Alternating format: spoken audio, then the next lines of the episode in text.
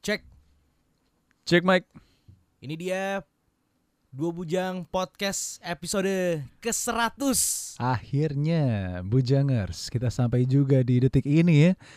Ini akan menjadi episode yang spesial karena kita bakal membahas sesuatu yang sebenarnya ini udah terjadi sebelum dua bujang ya bro, 2017. Ternyata Dua Bujang Show Oh sebelum dua bujang show. Kalau Dua Bujang Podcast memang sudah terlaksana. Oke sebelum DBS berarti ya.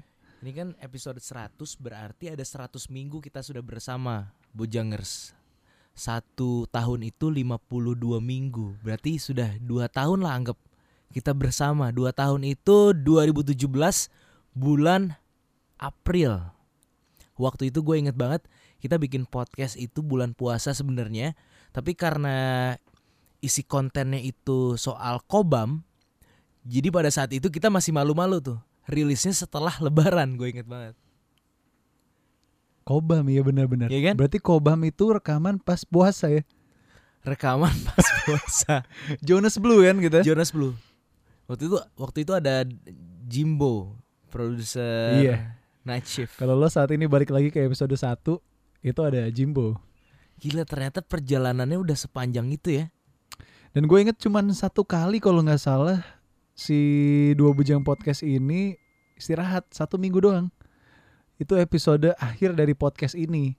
Waktu itu gimmicknya kita udah masuk narasi, jadi udahlah podcast udah kita main di YouTube aja. masih bergimik ya Masih bergimmick bro. Cuma satu minggu. gue pribadi gue bener-bener gak nyangka nih dua bu- dua bujang podcast itu ada di episode ke 100 ketika pada saat itu banyak sekali keraguan yang menghampiri gitu. Lu bikin podcast ketika gue bilang podcast aja orang itu nggak tahu apa sih podcast? Kayak radio loh gue bilang tapi ngobrol ngobrol doang.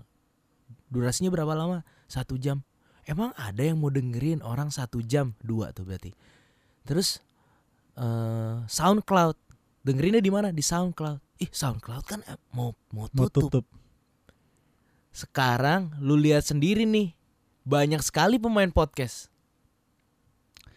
Itu eh lucu juga ya kalau misalnya ngebayangin itu orang-orang itu waktu itu ngomongnya gimana bro? Nyinyir atau Gua gua nggak nggak nggak ragu ya ragu?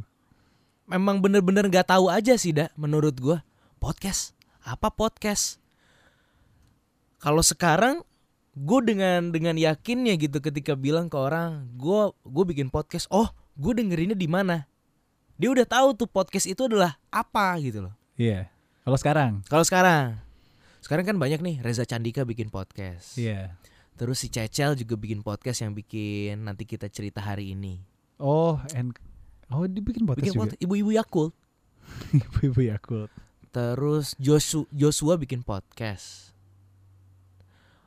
Terus siapa? Joshua. Ya kan? Sebelum kita bikin podcast, Joshua ada tuh Bener. teman berkemudi. Bener dia udah bikin duluan. Dia Barengan udah bikin duluan. Bena Kribo ada juga kan? Iya. Tapi yang jelas eh, yang gue tahu gara-gara dua bujang jadi bikin podcast dan sempat ngirimin ke kita juga di sosmed itu gabut podcast. Nah, Brores di Bekasi. Gue sempet dengerin itu saat episode pertama dia ngasih link ke gue terus gue dengerin tentang ini bro pro- problematika SMA. Nah itu seru sih. Terus ada lagi Marsha sama teman-teman Mustopo bikin eh akhirnya Jumat juga kalau nggak salah. Itu tentang problematika mahasiswa. Seru men. Eh buat gue pribadi dua bujang podcast emang gak besar-besar amat, Enggak kok paling banyak 2000 ya kan? listeners. Eh tapi gue ngerasa berhasil nih bro Eds. Gue ngerasa sukses sebagai content creator. Kenapa? Ibarat kalau band nih, Velvet Underground. Kenapa sih Velvet ini?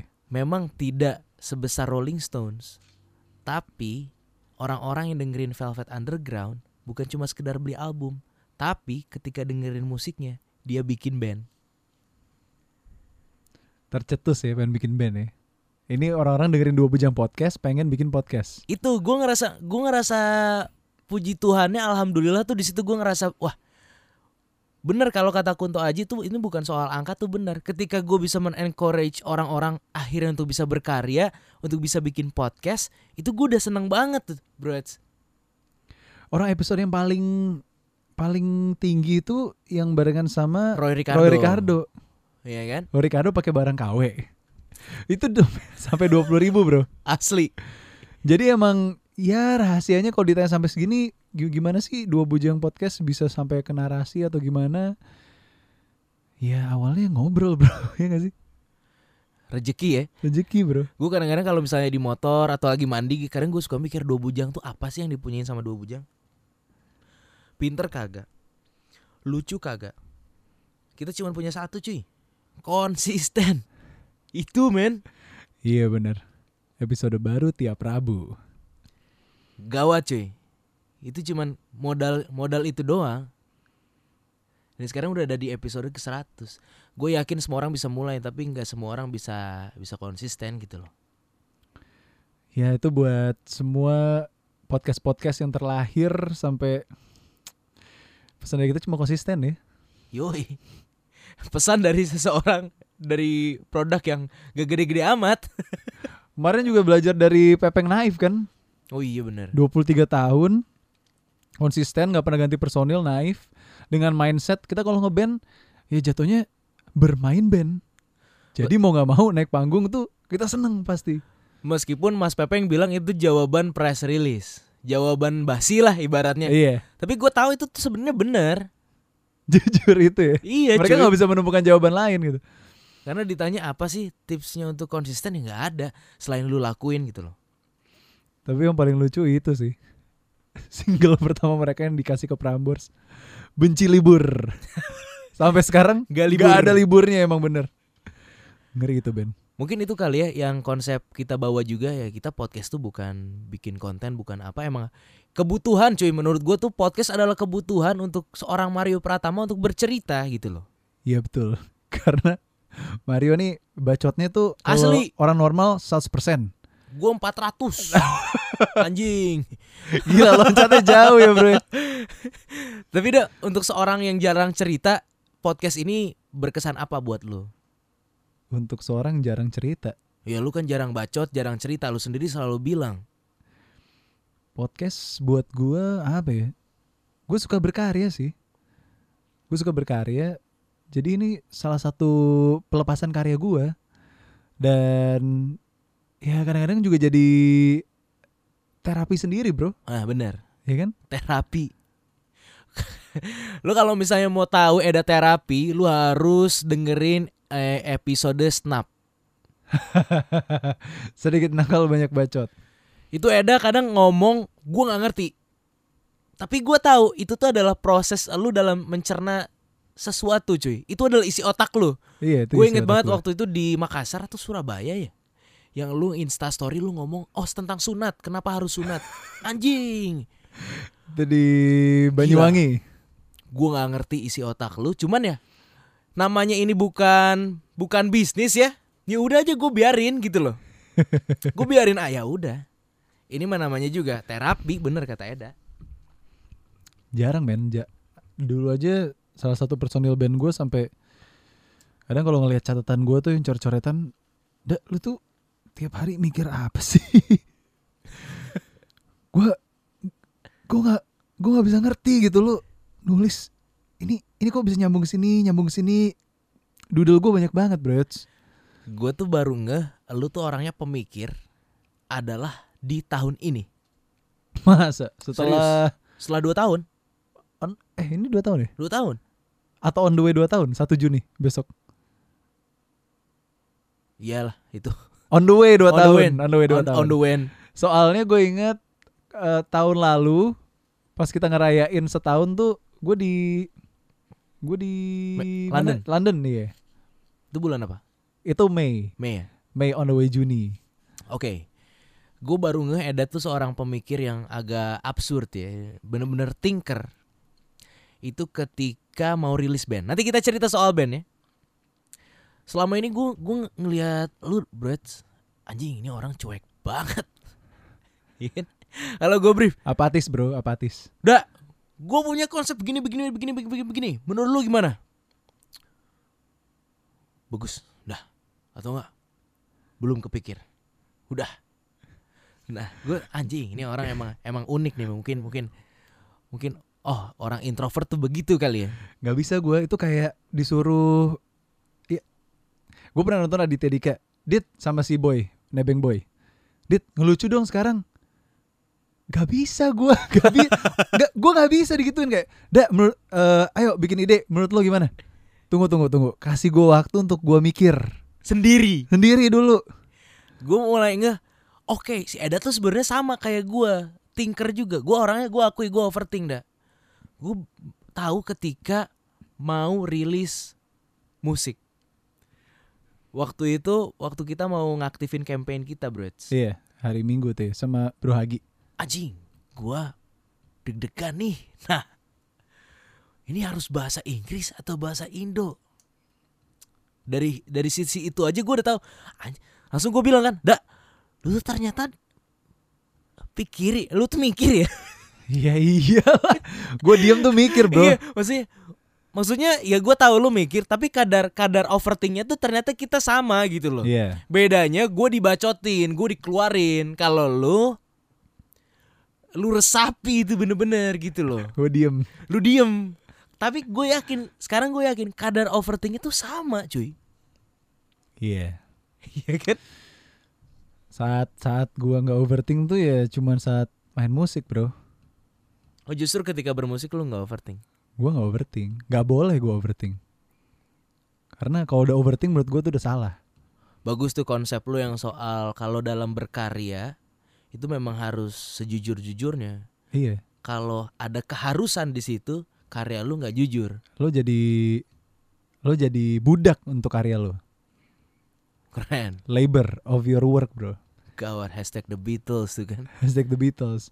Ya misalnya kayak, ya katakan misalnya nanti kita udah punya label nih, terus label Amin. kita akan bilang, dak lo mesti punya banyak lagu yang kayak gini nih tema-temanya nih tentang cinta segitiga misalnya.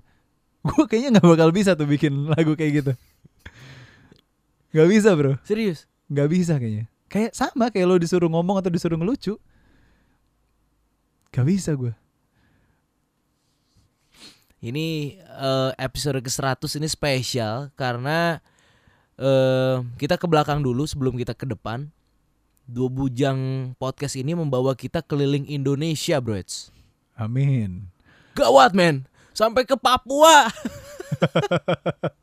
Sorong. Gawat, cuy. Sampai ke Thailand. Sampai ke Singapura. Menurut gua balik lagi, ya sukses bukan soal angka tapi ini menurut gua udah sukses. Kalau di analyticsnya SoundCloud tuh high buat Melbourne, high buat Korea, high buat Cina, high buat Rusia, Amerika. Itu pasti VPN-nya diganti buat ngebokep. Tapi yang di Australia bener loh. Oh iya bener ya? Bener men. Sampai nge-DM si dua bujang Instagram. Oh iya dengerin di train ya? Gue dengerin di train nih pas banget gue ke Melu sejam. Jadi gue ke universitas, balik lagi setengah jam setengah jam. Lu dapet apa sih dengerin ini ya? Nah itu kan Gue juga kadang-kadang bingung cuy Kalau gue mah ya tujuannya Kalau nanti gue mati Ini cucu-cucu gue Bisa dengerin kelakuan kakeknya Itu di Soundcloud Gile kelakuan kakeknya ini kalau cucu lo dengerin sampai 100 nih. Anda ini tekun banget nih. ya, Pokoknya Wahai gue cucu.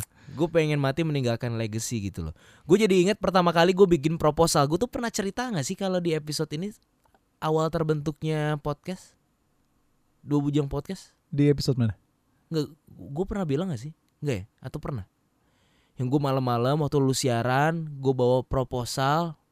Oh iya iya iya iya iya. iya. Gua Yang cerita. nunjukin itu si siapa? Statistik Gary V. Gary V ya. Ya kalau gue pernah cerita ya lu eh, Pasti pasti pernah. pasti pernah ya? Pasti pernah. Si Eda waktu itu emang emang mungkin hasratnya ingin berkarya. Soalnya kalau lu ngajakin gue bikin YouTube, belum tentu gue mau. Soalnya gue pernah bikin YouTube. Nah karena podcast gue belum pernah, jadi gue mau bikin podcast. Padahal gue udah mau malam itu. Mari tetap presentasi. Presentasi. Dua tahun cuy, bet. Dua tahun tuh kalau di hubungan tuh masih anget-angetnya tuh bro. Oh iya. Naif 24 tahun. Dua tambah empat. Itu dua tahun tuh, sih. dua tahun tuh nothing ya sebenarnya ya. Dua tahun. Ya kalau perbandingannya 24 tahun masih nothing sih. Naif 24, Prambors 48 tuh coba. Eh, Gila memang konsisten tuh semahal itu cuy. Ya mudah-mudahan lah ini bisa nggak tahu nih dak ketika dengan berbagai kesibukan nanti ya. Dari dua bujang podcast lahirlah dua bujang show di narasi itu bulan Januari tahun lalu. Ini juga udah setahun kita di narasi. Dari dua bujang show narasi lahirlah dua bujang on the air radio siaran di Prambors. Iya lagi. Dari situ lahirlah juga nanti bulan Mei Dead Bachelors. Bulan Mei nih jadi ini ya. Bener kan? Bulan Mei ya. Gue udah bilang ya. Udah. Bulan Mei ya. Iya, Bulan Mei. Siap-siap nih. Mei. Akan terus ada nggak Dida? Ini juga gue pengen bertanya ke lu. Dua Bujung Podcast ini akan ada terus nggak? Dua bujang podcast. Mm-mm. Dua bujang podcast akan terus ada.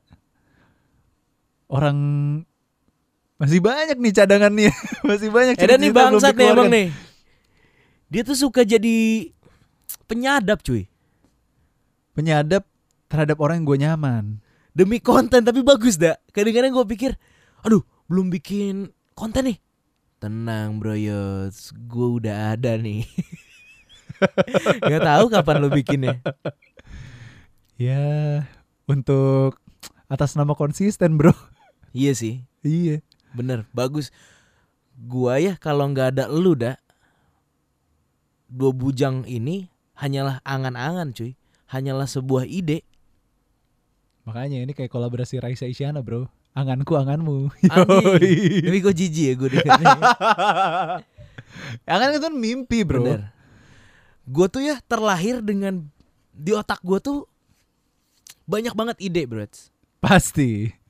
Banyak. Lu percaya sama gue? Gue bilang banyak, banyak. Tapi gue nggak punya kemampuan yang cukup untuk fokus. Tapi lo bisa mendelegasikan kerjaan. Kan itu kerjaan lo setiap selama 4 tahun ini. Oh iya. Iya, lo bisa. Untungnya gue ketemu orang kayak lu, bro. Yang lu, oke, satu-satu nih, mana nih? Iya. Yuk, jadiin tekuni, resapi. Iya, benar. Kalau nggak ada, dak, men, udah. Ide hanyalah ide sampai lu eksekusi itu baru nyata gitu loh. Kadang gue suka ngeri ya sama how the universe tuh mempertemukan orang-orang, men. Asli, asli. Karena kan waktu itu yang tersayang sempat cerita kan, gue tuh udah ketemu sama lo sejak Miss, Miss Mr. and Miss. Iya, Mr. and Miss. Kebetulan yang tersayang ada di situ juga. Iya. iya, men. Dan Anda pada saat itu juga ada, Ada. bersama yang lain kan? Saya ada, saya ada. Nah, waktu itu kan kita belum tahu kita bakal masuk ke Prambors. Iya benar. Akhirnya kita ketemu. Gue taunya tuh, tapi gue udah udah tahu Narendra Pawaka penyiar Mustang pada saat itu. Kenapa? Karena teman gue si Demas ngefans banget sama lu. gue kalau siaran tuh gue pengen kayak gini nih. Dia tuh siaran bisa punya fans sendiri loh. Nah, anjing gue inget banget tuh. Targetnya itu ya. Targetnya itu. Padahal lu bisa bermimpi lebih deh mas.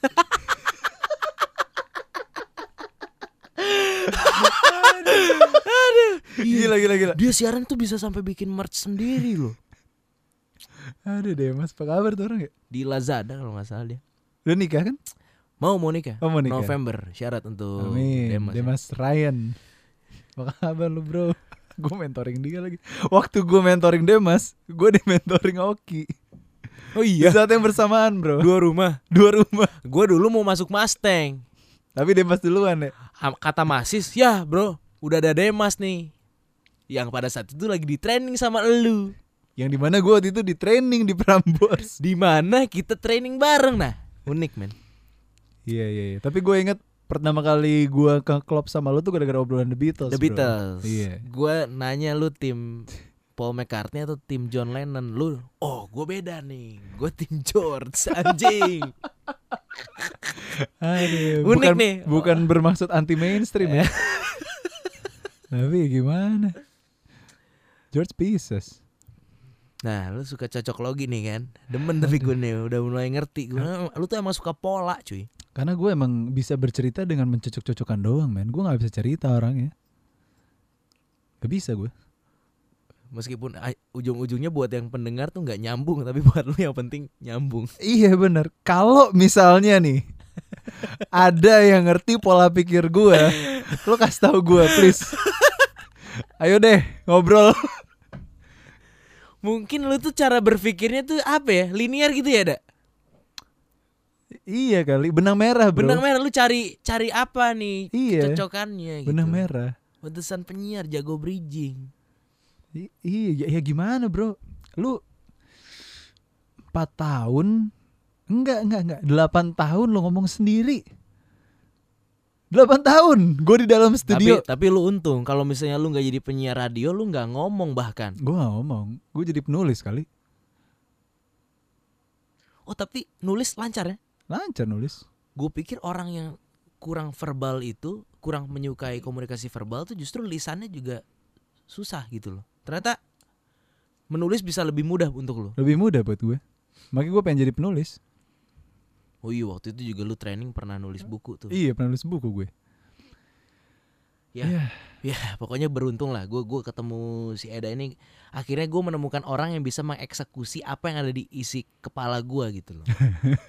yang banyak banget yang itu. banyak banget ini karena selama ini gue ketemu orang dia nggak bisa menerjemahkan apa yang ada di kepala gue. Gue jadi orang gila. Gue aneh. Anda gila nih saya dengar. iya. Jadi gimana ya? Fuck man. Santai, sorry, sorry, sorry, sorry, sorry. santai. Emang gue gue juga kan gue suka suka MBTI 16 personalities. Gue tuh suka me- me- apa mempelajari orang gitu ya. Iya. Kepribadiannya seperti apa. Nah, ujung-ujungnya gue juga harus berkaca nih kepribadian gue tuh seperti apa. Gue tuh ENFP, ENFP itu kekurangannya adalah nggak bisa fokus. Tapi ENFP itu akan sukses di bidangnya ketika dia bisa fokus. Gimana caranya? Lu nggak bisa fokus. Tapi lu bisa sukses asalkan lu fokus. Kan lu nggak bisa. Iya iya iya ngerti ngerti ngerti. Gue jadi penasaran ya. Kalau versi gue apa ya? Ya katakan versi gue fokus. Berarti gue nggak bisa punya banyak ide gitu. Ya mungkin lu keinginan untuk em, melakukan sesuatunya mungkin nggak semeledak gua gitu loh. Oh.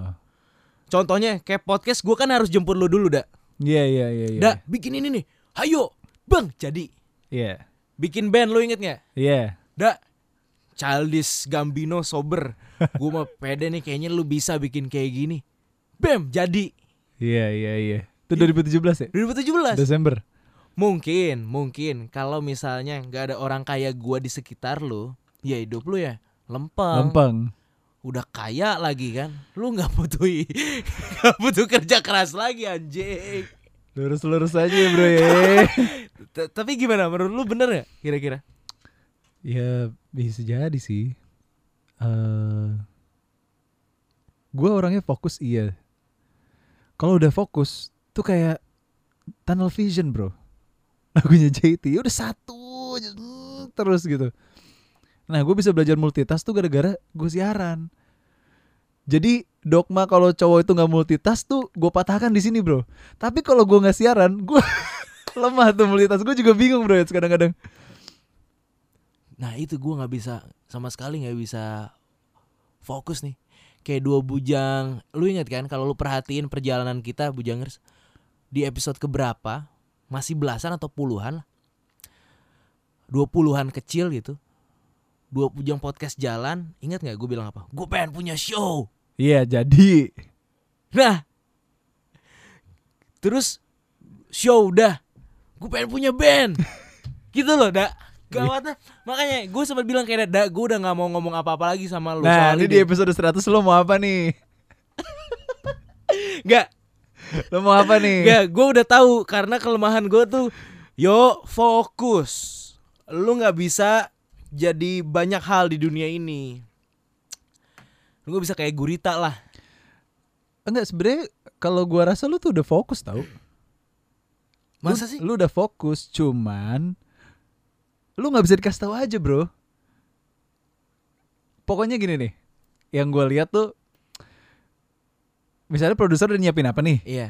Nggak bisa sama Mario pasti diabrak-abrak gitu. Itu yang gua udah sadar. Iya iya iya iya. Gak, lu mau kasih Mario apa? Pasti nggak bisa. pasti diobrak-abrik sama dia gitu. Bener. Itu yang udah gua sadari, bro. Kalau lu dikasih apa pun, Gue nurut, nurut. gue nurut. Iya. Itu Iya. lebih memudahkan gue. Lu mau apa? Ayo. Karena sebenarnya mental gue tuh udah gue pengen selesaiin, udah gitu. gue pengen cepet kelar nih. Kalau gue pengen yang terbaik Nah, gitu. Makanya cocok ini kan. gue acak-acak nih si kepala gua. Dah, rapihin. rapi. Ya, volley adu kalau albumnya Fallout Boy tuh artworknya orang ada si teddy bear yang ngegendong teddy bear lain nih. Hmm. Ada yang satu nggak bisa jalan, buta, yang satu bisa ngelihat, tapi nggak bisa ngomong. Nah, gue yang mana tuh? Yang pasti gue nggak yang bisa ngomong dong. Iya lu yang lu yang buta bisa ngomong. Tapi eh, ketika ditanya di episode 100 ini gue mau apa, gue nggak mau apa-apa karena gue udah merasa ini gue udah kewalahan. Apalagi punya project satu lagi yang harus dirilis yaitu musik Dead Bachelors yang di mana di podcast episode ini gue pengen share ke Bujangers. Gue pribadi dah gue takut cuy Apa ketakutannya? banyak. Pertama, ini adalah mimpi gua yang gua udah kubur berjauh-jauh hari. Udah lama gua kubur. Gue tuh dari dulu pengen kuliah musik, tapi nggak nggak dikasih. Terus eh terakhir gue itu main musik itu ya SMA. Takut kenapa? Karena ini gue main musik udah bukan buat festival musik lomba musik lagi dah Hmm. gue main musik udah bukan untuk gue main top 40 di kafe-kafe dah gue takut Karena lu main musik untuk karya lu sendiri. betul T- Takutnya tuh pas lo main penonton dikit, enggak enggak enggak gue harus mempertanggungjawabkan apa yang gue eh sudah sajikan aja gitu oh, Makanya tanggung jawab tanggung jawab dalam karya. dalam berkarya makanya gue mulai belajar drum lagi gue mulai banyakin referensi lagi karena ini serius gitu loh Iya sih, ini ini project dari tahun 2017, bayangin Bujangers Desember. Ini sampai 2019 kita mau rilis ya. iya Udah hampir 2 tahun secara proses nih. Lu sendiri gimana dah? Lu kan juga udah udah sering bermusik. Gua gua yakin lah lu lebih settle dalam hal ini gitu loh. Kalau gue proses takut gue udah lewat setelah Maret kemarin kita mulai campaign. Oke. Oke udah, udah beres nih. Nah, gue sekarang dalam proses eh kalau gue ngejalanin ini, gue harus komit kalau gue nggak bakal ada hari libur bro, Itu. Itu. ya kan? Gue gimana ya?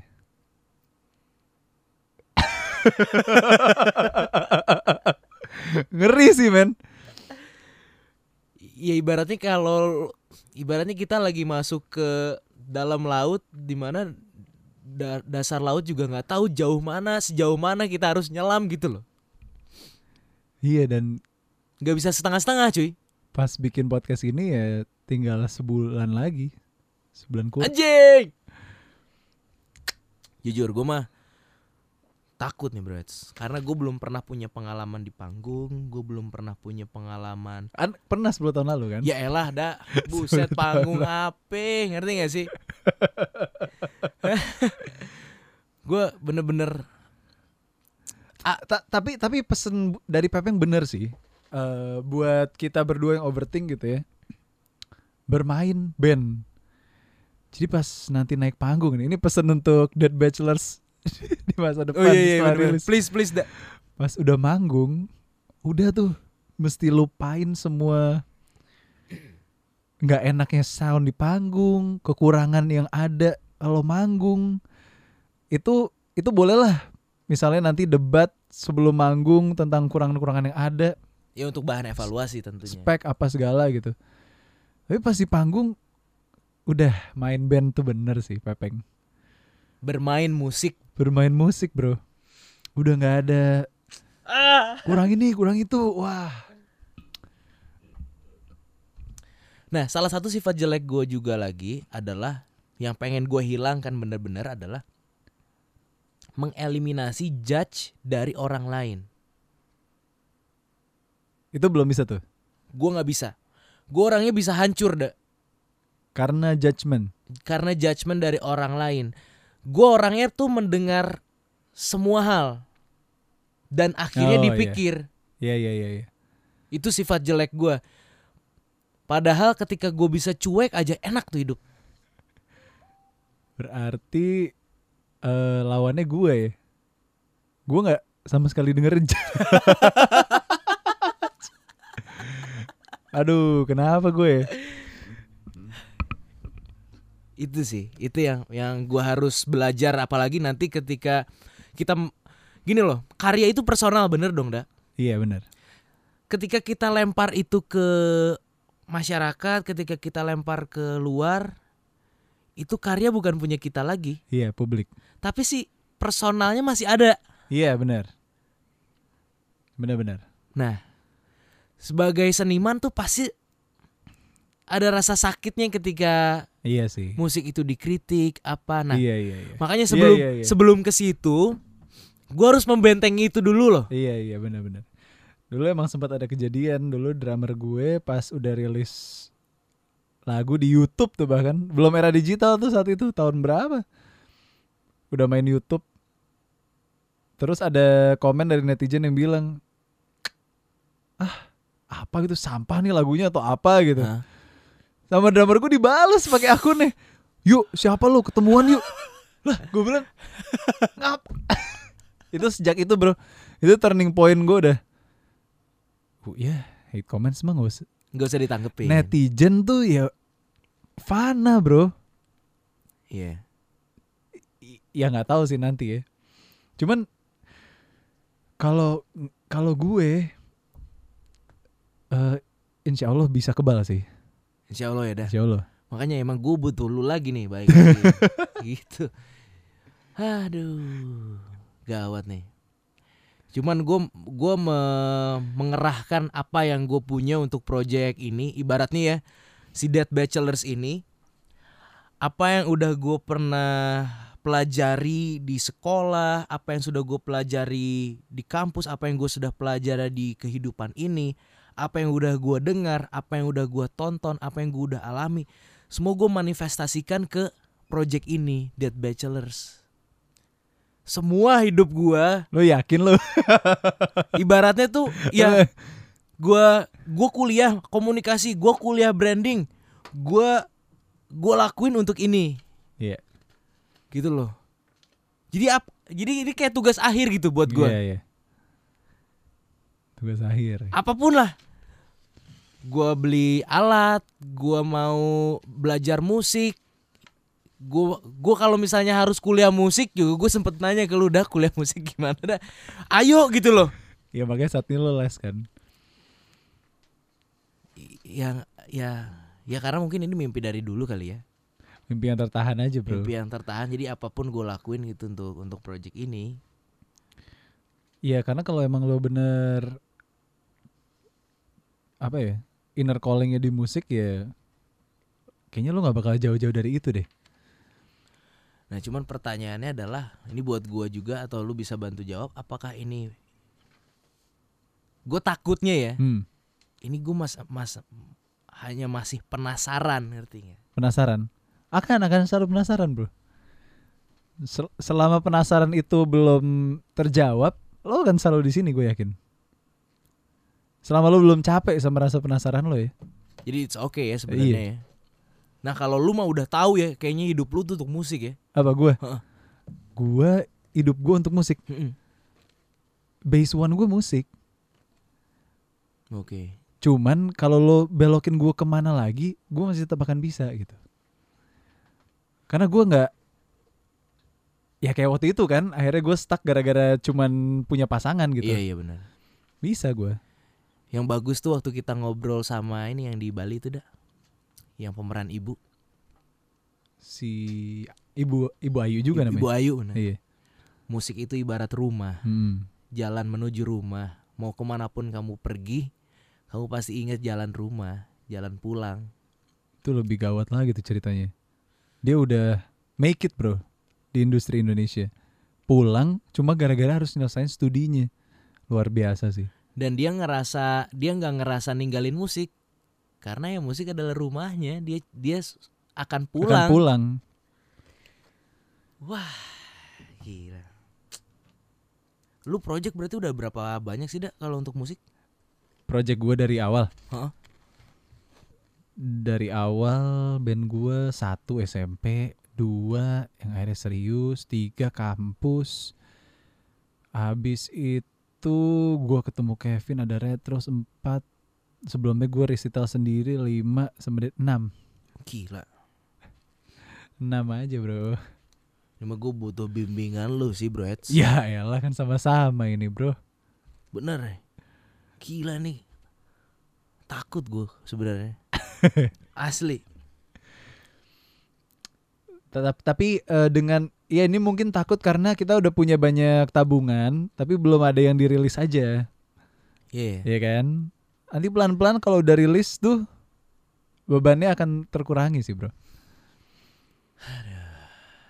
cuman emang dari semua project yang pernah gue jalanin ini tuh yang eh apa ya gue juga ikut muter otak gitu untuk untuk proses kreatifnya karena biasanya gue ya udah ik- ikut-ikutan aja Oh. Ini bener-bener lu terlibat secara penuh gitu di sini. secara penuh makanya kadang bikin gue aduh burn out juga ya gitu lumayan loh bro meeting buat gue tuh wah gue masih harus belajar meeting sih karena wah gokil men Apa sih yang lu rasain kalau meeting? gue gue tuh nggak bisa dengerin banyak orang ngomong jatuhnya bias di gue Gak masuk ya? nggak masuk. Makanya pas kemarin meeting sama Hagi nih misalnya. Mm-mm. lu yang ngomong sama Hagi gue Nulis. gue nulis. Kalau gitu gue bisa karena gue fokus nulis. Semua elemen suara orang mau ngomong dan ada musik itu buat gue background gue untuk kreatif. Cuman kalau gue lagi nulis tapi eh ada suara-suara yang ngebrief gue gitu. Wah itu berat banget buat gue itu berat banget bro. Kayak aduh tunggu dong tunggu dong. Kayak lo pernah syuting sama si itu kan? Si siapa? Si pro player. Oh iya iya. eh bener-bener. sabar sabar sabar. Nah gue bisa ngelihat diri gue kayak dia tuh. Terlalu banyak gimana ya suara-suara bro. Kalau gua sendiri justru gua gelisah. Kalau nah emang emang udah yin and yang deh Iya bener. Otak gua nih kayak nggak ada lawan mainnya nih. Anjing. Gini otak gua banyak banget nih. Gua harus tumpahin ke mana nih? Gitu loh. makanya kadang gue gue suka bingung kalau si Nabil adek gue kaku kopi kecil ya adalah kafe di kayu putih yang favorit dia ngapain lu baca buku doang The Beatles lu ngapain baca buku harus ke kopi Gak tahu enak aja Gak bisa gue Ya lu sama ade lu aja udah beda ya. Gak bisa gue men Oke, Dead Bachelors. Kenapa namanya Dead Bachelors? Eh, lu kan punya pertanyaan, ndak? Oh iya di box Ini dari Cika nih. Ini kita punya box nih Kita juga belum tahu pertanyaannya apa Tapi makasih Cika udah ngasih mystery box ini Dan ngasih postcard artwork Dead Bachelors Yang di mana di sini ada pertanyaan-pertanyaan Oke ini Oh bagus nih gue langsung dapet postcard truth Truth jadi jadi gini Bujangers kita punya campaign Truth or Dare. Truth itu adalah di mana lo harus bercerita tentang eh, kejujuran lo. Kalau dare itu adalah ngedare, nge-challenge diri lo sendiri atau orang lain untuk ya dare apa yang lo pengen challenge mereka gitu kan. Betul. Nah ini truth dari Cika. I am a better person myself after listening to your podcast. Oh. Nyanyi banget ya? Hah? Watching your show on YouTube and also listening to your program on radio. Because you're so resourceful, both of you. Ah, Cika. Podcast, YouTube, radio tuh bro, tiga kan. Terima kasih banyak Cika. Lagi nih. Pantesan waktu tuh cepet banget ya podcast, YouTube, radio.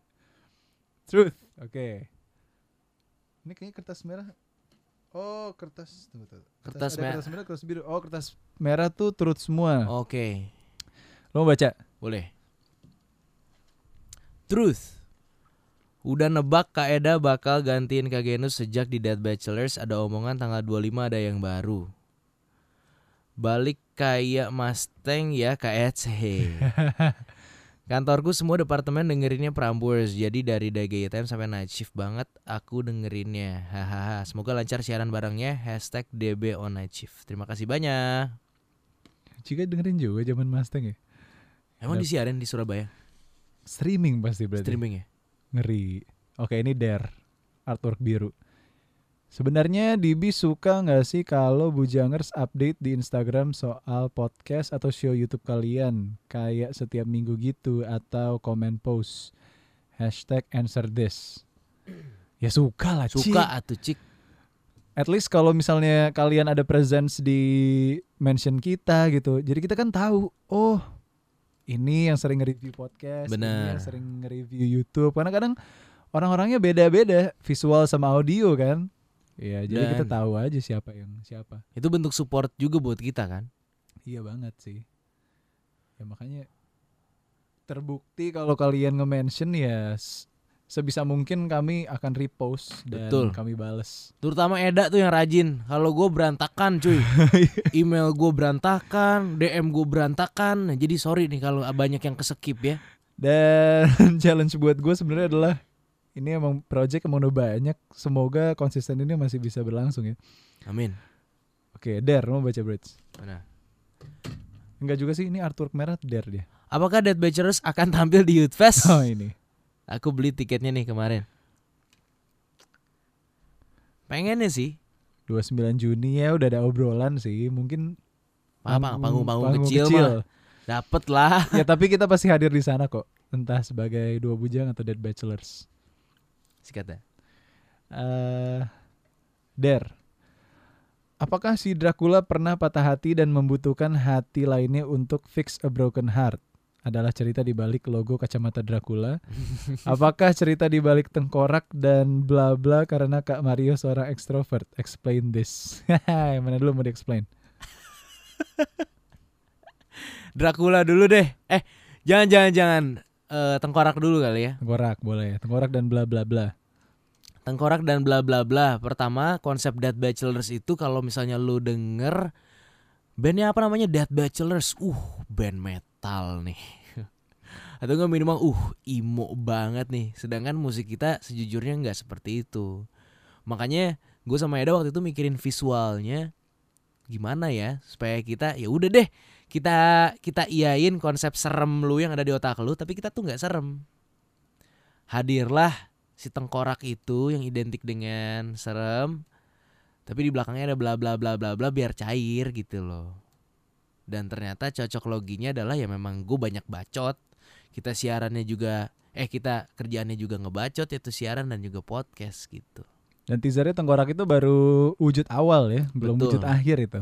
Jadi akan terlahir nanti sebagai sosok ya. nah anjing keren keren juga ya Iya men. gue baru ngeh lagi Secara nggak sengaja itu emang. dan tiga itu mungkin mewakili juga Mario Eda dan produser kita Andreas Iya benar yang belum ada wujudnya. nah kan Atau bisa Hagi. Atau bisa other support system itu kalian kan? Wih iya iya men. Oh iya. Karena kita dead bachelors and so are you. Wuh, apa tuh? Gue aja nggak ngerti tuh. Kita dead bachelors, begitu juga dengan lo. Semua yang denger ini, yang nanti nonton kita, yang bantuin kita, Andreas, Hagi, Itu Dead Bachelors itu juga. dead bachelors juga bro. Anjing keren. Itu dari 21 Pilots, Tyler ngajarin gue. We are 21 Pilots and so are you bro. Anjing. Keren banget. Keren sih. Nah, Dracula gimana, Dak? Ini sebenarnya analisa yang baru gue dapet saat ini ya. Cika jadi makasih banget. Tapi kalau cocok loginya pernah patah hati si Dracula, iya. Namanya juga Dracula kan umurnya aja udah beribu-ribu tahun gitu. Benar. Udah berapa patah hati kan? Waduh, bener lagi. Iya kan? Ini ada pujangga nih. Dark Shadows deh nonton film itu Barnabas Collins. Keren. Terus membutuhkan hati lainnya untuk fix a broken heart adalah cerita di balik logo kacamata Dracula. Nah ini kamu ngasih aku ide. Iya kalau misalnya kamu nanya aku iya benar atau tidak, benar ini. Si Dracula aja butuh kacamata hati untuk menemukan hati lainnya. gawat, men. Kasih loh Cika. Pikiran ke situ ya. Dan Bro Hagi. Oke ini terakhir. Truth. Oke. Both of you are inspirations for a lot of people. Amin. Always looking forward to your new projects. Whenever you both feeling down, please remember this. Oh. Hashtag I know I'm not the only one who feels this way. Terima kasih banyak. Masih lagi terakhir terakhir. Dare. Put your health and happiness first and please get enough rest. Iya iya siap Cika. So far ini masih saya lakukan nih. Saya juga. Happiness first gue. Aduh, udah terlalu acak adul sih happiness. Gue bukan happiness sih. eh, yang harus gue cari. Apa? Ya itu PR gue. Happiness. Iya. Masa lu nggak happy dak? gue gue baru nyadar hari ini sih sebenarnya setelah yang tersayang bilang ya kamu ngerasa waktu terlalu cepat karena you don't have a mindful of thoughts in a day gitu Eh, apa waktu ya bu, me time sebenarnya ya. Mas- maksud gue gila gue baru kemarin kan gue main game sama Nabil kan Heeh. main game e-sport terus gue main ML gue kayak waduh ini sosok gue sebagai kakak tapi sebagai gue nih gitu dan gue gue seneng sama waktu itu karena adik gue sekarang kan udah udah udah mau wisuda Heeh. jadi dia banyak waktu gangguin gue lah. Iya. dan dia juga udah aktif di digital nih sekarang. Jadi gue baru li- baru lihat dia light up lagi. Dan ya gimana ya? Cuman ngurusin jiwa gue gue belum gue belum gue belum sih kalau itu. Gue nggak tahu harus ngapain. Ya main game lah hobi lu dak. hobi gue iya. Gua tuh berasa I'm feeling myself itu ketika gua mengendarai motor gua dak. nah itu ya Itu gue bener-bener jadi pribadi yang happy gitu. Naik motor. Naik motor. Iya iya iya. wow tergambar ya. Jadi gue seneng banget kayak gambar di artwork. Akhirnya eh gue punya motor impian. Terus gue pengen mengendarai itu tuh gue karena buat gue pas gue naik motor itu tuh kayak meditasi dah bayangin orang serame gue meditasinya gimana coba? Gue Iya. kan gak suka sendiri. Pantesan naik motor rame itu bro. Nah. Mesinnya udah rame. Nah tapi itu meditasi buat gue iya. Seorang ah, wah gila sih lu kalau kalau gue nanya lu dah lu meditasi gimana? Ya lu lu diem aja. Thank you Fitz. Lu lu diem aja lu ber- menyendiri baca buku itu meditasi kan? Iya. Tapi buat gua gua bisa nah naik motor. Gua ngerasa bener-bener fokus. Gua orangnya nggak bisa fokus. Tapi ketika gua mengendarai motor gua fokus men. Gokil. Jadi gua udah menemukan nih caranya adalah ya gua riding. Nah lu mungkin lu orangnya tidak suka bersosialisasi nih. Tapi gua melihat lu adalah sebagai social person ketika lu main game. Lu bacot banget anjing kalau main game gua justru diem main game. Iya iya iya iya iya iya sih iya benar benar lu kalau main ML semua dikomentarin. Iya juga ya. gila. Ya gue hidup di dunia virtual bro. Ya ya udah lu nggak usah menyiksa diri lu dengan kesetresan itu. Ya sebenarnya gue juga ngomong ke diri gue sendiri nggak usah terlalu overthink. Mungkin Ya me time bener sih. Me time lu main game, me time gue main motor. Gue tuh di bengkel ngedengerin suara mesin tuh berisik tuh. Seneng ya? Buat gue tuh kayak suara burung-burung berkicau dah. Damai banget ngedenger. lu gak relate kan? gue ya ke Iya, iya. bengkel ngedenger suara. Cing, damai banget anjir. Zen dah. Pantesan lo main drum bro. Gue seneng banget itu dengerin. Iya iya iya. Gawat. Gawat tuh. Aduh, lumayan nih. Main ya. Lumayan bro. Ini episode 100 ini spesial. Terima kasih banyak kita sudah sejauh ini. Itu bukan karena kita tapi karena kamu Bujangers. Klise sih, tapi ya beneran. Betul. Kami dua bujang begitu juga dengan kalian. Yoi. Anjing. Sama dong. Enggak gue enggak duo. Ya semuanya lah yang mendengarkan ini ya. Ah, Singkat nih kita punya 10 menit. Dead Bachelors itu mungkin bertanya-tanya kenapa Dead Bachelors dah. Dead Bachelors sebenarnya itu karena waktu itu habis manggung di Imo Night. Di Imo Night, Panic at the Disco punya lagu Death of a Bachelor. Ya kan? Betul. Kita bawain lagu itu pertama untuk opening di acara Imo yang saat itu lagu Death of a Bachelor ini rada-rada flamboyan jazzy like hip hop bahkan Iya. kontras. Jadi kita ngambil dari nama itu, tapi kita cari lagi sejarahnya, kita tekuni resapi lagi. Oh ternyata ini ada bukunya ya. Si Arthur Schnitzler yang nulis. Yang di mana pas gue tahu sejarahnya, wah cocok logi ke si 21 Pilots. Bener. Mana 21 Pilots tuh band yang bikin gue sama Mario pengen ngeband. Dan dia dari novel juga kan. Arthur Miller. Arthur Miller. Nah, si Dead Bachelors ini kira-kira sinopsisnya adalah sebenarnya nama bukunya The Death of a Bachelor. Iya. Jadi cuma ada satu bachelor. Sebelum dia mati, dia nulis surat kalau dia itu pernah selingkuh sama siapa aja. Bukan selingkuh bahkan. Dia pernah pernah bercinta dengan beberapa wanita di mana wanita-wanita ini udah punya pacar, eh udah punya suami. Ada tiga kalau itu karakternya. Bener. Dan si The Merchant, The Doctor, sama The apa satu lagi? Nah, si bachelor ini nulis surat bukan ke si cewek-cewek ini, tapi ke suaminya. Nah, itu adalah berupa truth. Nah, ketika si suami-suami ini baca suratnya, mereka nggak marah. Iya. Pertanyaannya, kenapa? Apa yang sudah dilakukan oleh bachelor itu? Kita nggak bisa tahu karena the bachelor is dead. Jadilah Dead Bachelors. Itu. Karena kita suka banget plot twist dari oh cerita itu gimana sih selesainya? Kita belum baca bukunya. Jadi kalau Bujangers ketemu nih sama buku itu, tolong kirim ke kita please. Nah, Tapi kayaknya ada, gue sempet nyari di Periplus masuk ke cerita pendek. Gue lupa penulisnya siapa, tapi 51 cerita pendek.